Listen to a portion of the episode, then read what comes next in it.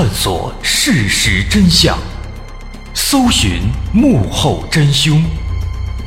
欢迎收听《绝密档案》。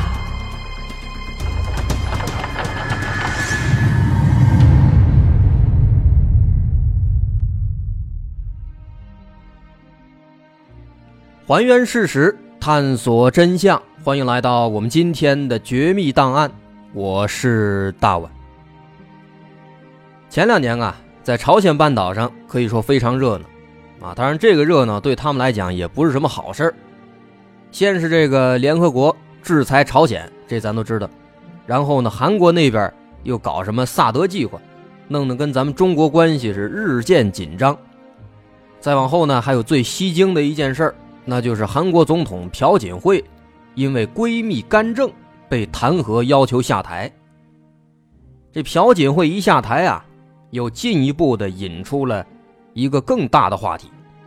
那很多人看遍了这个韩国的各届总统之后啊，忽然就发现，哎，从韩国第一任总统李承晚上任开始，包括他自己在内，好像所有的韩国总统啊，下场都非常的凄惨。每一任韩国总统最后都是晚节不保，哎，都会出事，就好像啊，这个青瓦台这儿有什么诅咒似的。仔细算算，从一九四八年韩国建国到现在，韩国总共是有十二任总统了，他们的下场呢也实在是让人震惊，或者是客死他乡，或者被人暗杀，或者锒铛入狱，或者是身败名裂，或者是草草收场。总而言之呢，结局就一个字儿，那就是惨啊！没有一位总统能够功成名就，全身而退。所以随着朴槿惠下台啊，一时间啊，大伙儿就纷纷猜测，说这青瓦台是不是真的有什么魔咒存在、啊、让这韩国总统生生的变成了一个高危职业。难道说每一个来这儿当总统的人，他真的就中了某些可怕的诅咒吗？那些身败名裂的历届总统到底都经历了什么事情，才落得如此悲惨的结局呢？今天咱们就来聊聊这个不是诅咒胜似诅咒的青瓦台诅咒。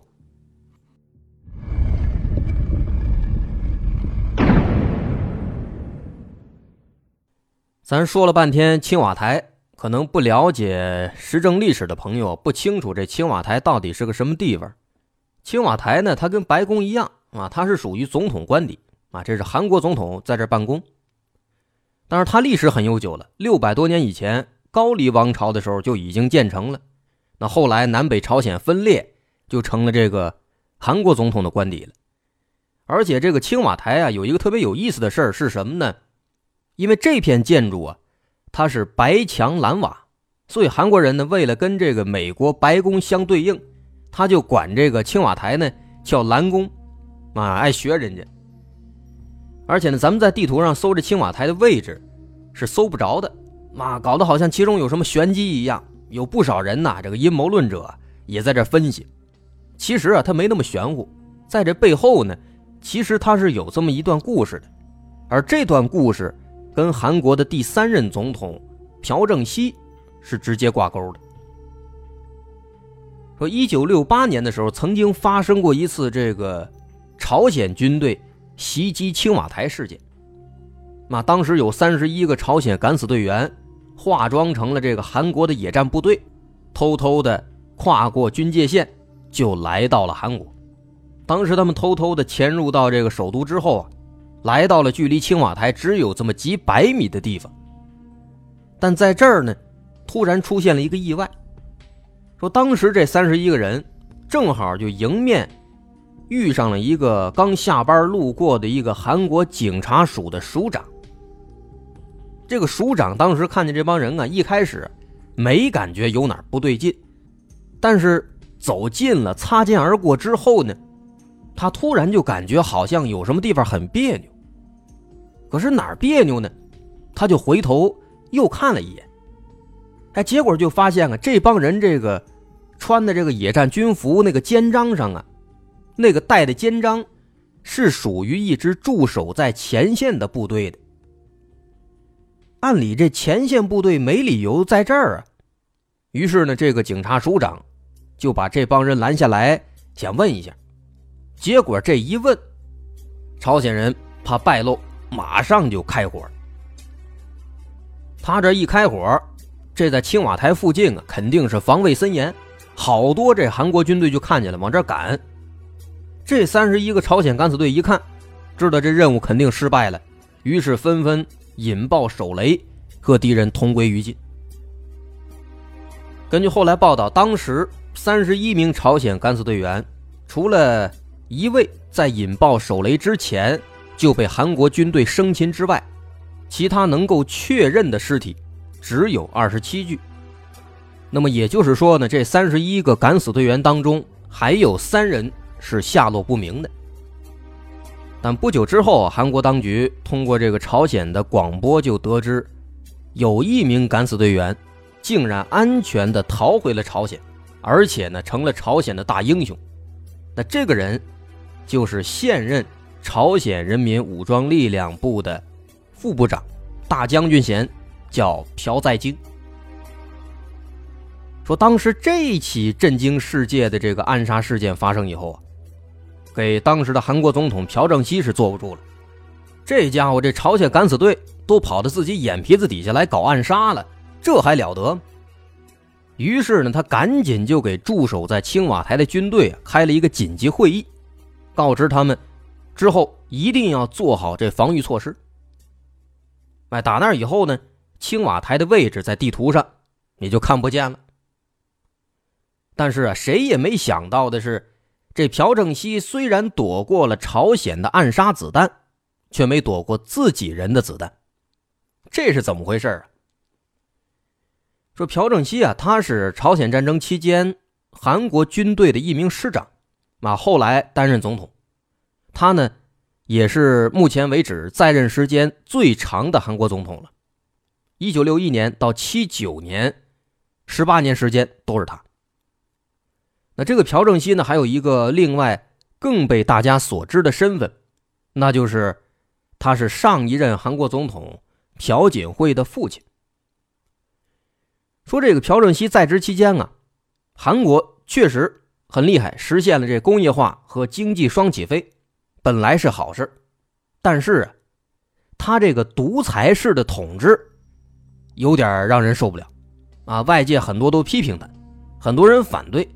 再加上这韩国国内啊派系纷争，所以很多人都把这个朴正熙视为眼中钉肉中刺，就想除掉他。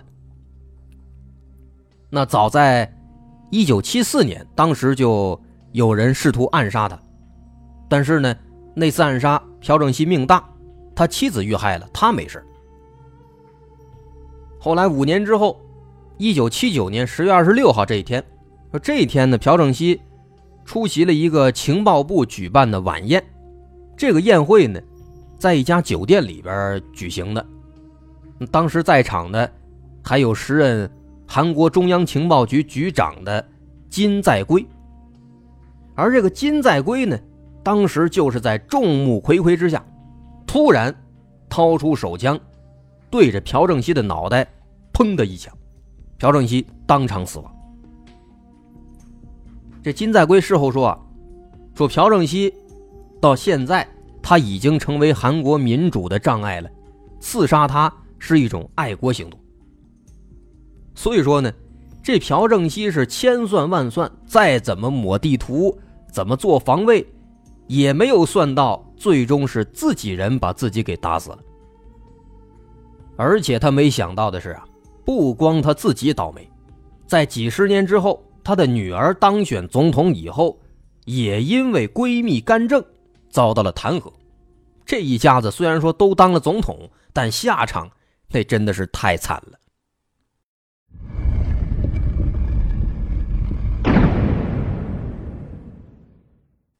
咱刚说这朴正熙是第三任总统，在他之前呢还有两位，分别是韩国第一任总统叫李承晚和后来的第二位总统尹普善，这俩人的下场也令人啧舌。这个李承晚呢，他是日本殖民时代的独立运动领袖，啊，当时在一九四八年，这个日本后来不战败了吗？战败以后，渐渐的在这美国的协助之下，建立了大韩民国，当选为韩国的首任总统。那后来呢，趁着这个朝鲜战争的机会，他为了蝉联总统，两次修改这韩国宪法。一九五二年、一九五六年，就因为他的修改呢，再次当选为了韩国总统。但是在一九六零年，韩国开始第四任总统选举的时候，出事了。这李承晚还想接着当总统，那当时为了让自己能够连任，他就想了一个办法，他就私底下秘密要求全国的所有警察和公务员只能给自己投票。结果这个消息后来就泄露了，泄露之后社会各界强烈不满。那这个事儿后来发生之后呢，这个韩国民众啊脾气都特别暴躁啊，咱也不知道为什么，就当时好多民众开始这个游行啊，大规模抗议，后来甚至演变成了流血事件。那这事儿一出，李承晚迫于压力，在当年四月二十六号只能宣布辞职，然后就卸任了。但是光卸任不行啊，韩国这儿好多人饶不了他呀，他只能流亡海外。所以最终人生末年，李承晚心力交瘁，每天浑浑噩噩。五年之后，他突发中风，在美国夏威夷病死了。这下场可以说相当凄惨了，都回不了家了。那李承晚被迫下台以后，第二任总统尹普善上台了。这个尹普善呢，本来也没有什么特别过分的地方，但问题在于当时的韩国可以说是一个军事政权在掌权，军队掌握实权。但尹普善呢，没有军事背景，他是这个首尔市长出身，所以他上台之后没多久，就被朴槿惠的父亲朴正熙发动了军事政变，被推翻下台了。但即便如此，这个尹普善还算是这些总统里面比较好的啊，虽然被这个政变推下台了，但顶多也就是折了点面子，栽面了，起码比那个后来朴正熙的下场要好多了。然后这朴正熙刚也说了，发动政变夺得实权，如愿当了总统，但他的结局啊更惨，被自己人开枪打死。那在这个朴正熙被杀之后，另一位总统上任，他就是七九年十二月六号大选胜出的叫崔圭夏。但这个人也非常惨，九个月之后他就被下一位总统全斗焕给赶下台了。为什么呢？这全斗焕呢，他是朴正熙的嫡系势力啊，他就模仿这个朴正熙，也搞了一个非常著名的军事政变，叫光州事件。于是啊，政变之后就把这崔圭夏给赶下台了，崔圭夏被迫辞职，然后就是这全斗焕的天下。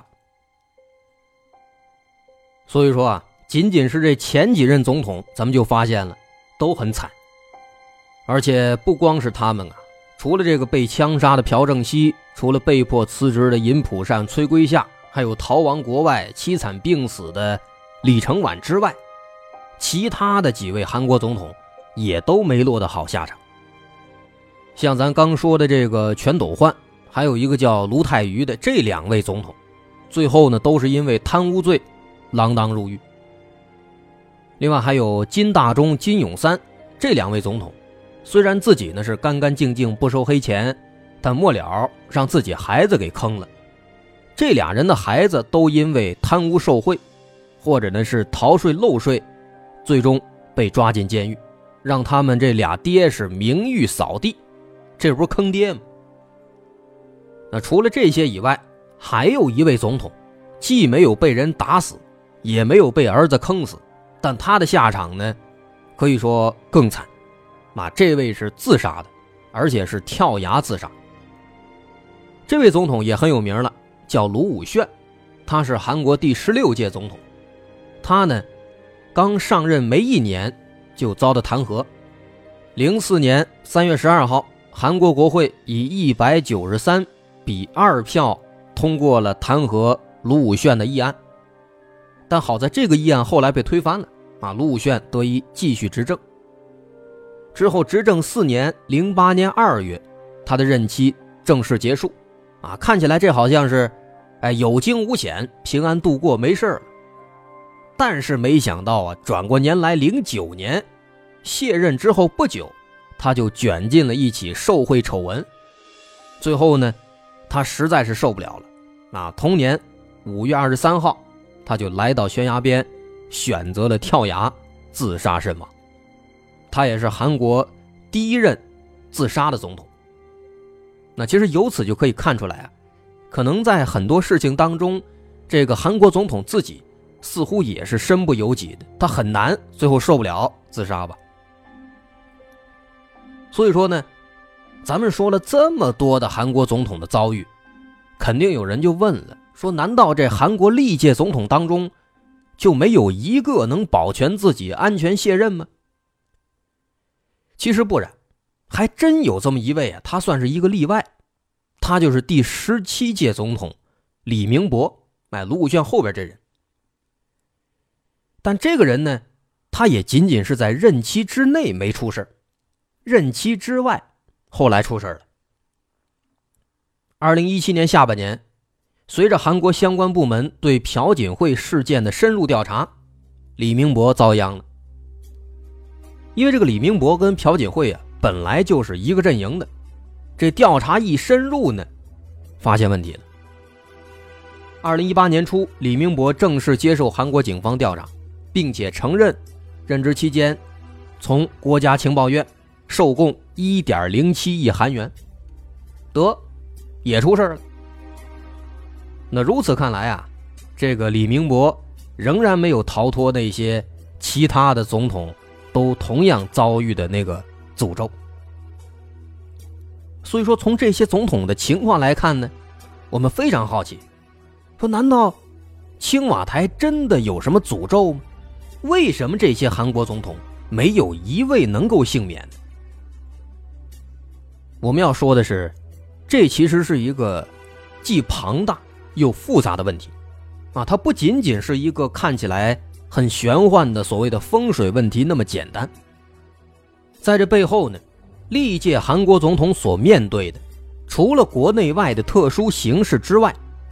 其实还有一个极其庞大、极其玄幻的隐藏政权。这个庞大机构的存在，不能说影响了所有总统，至少相当一部分总统都会在他的影响之下难逃厄运。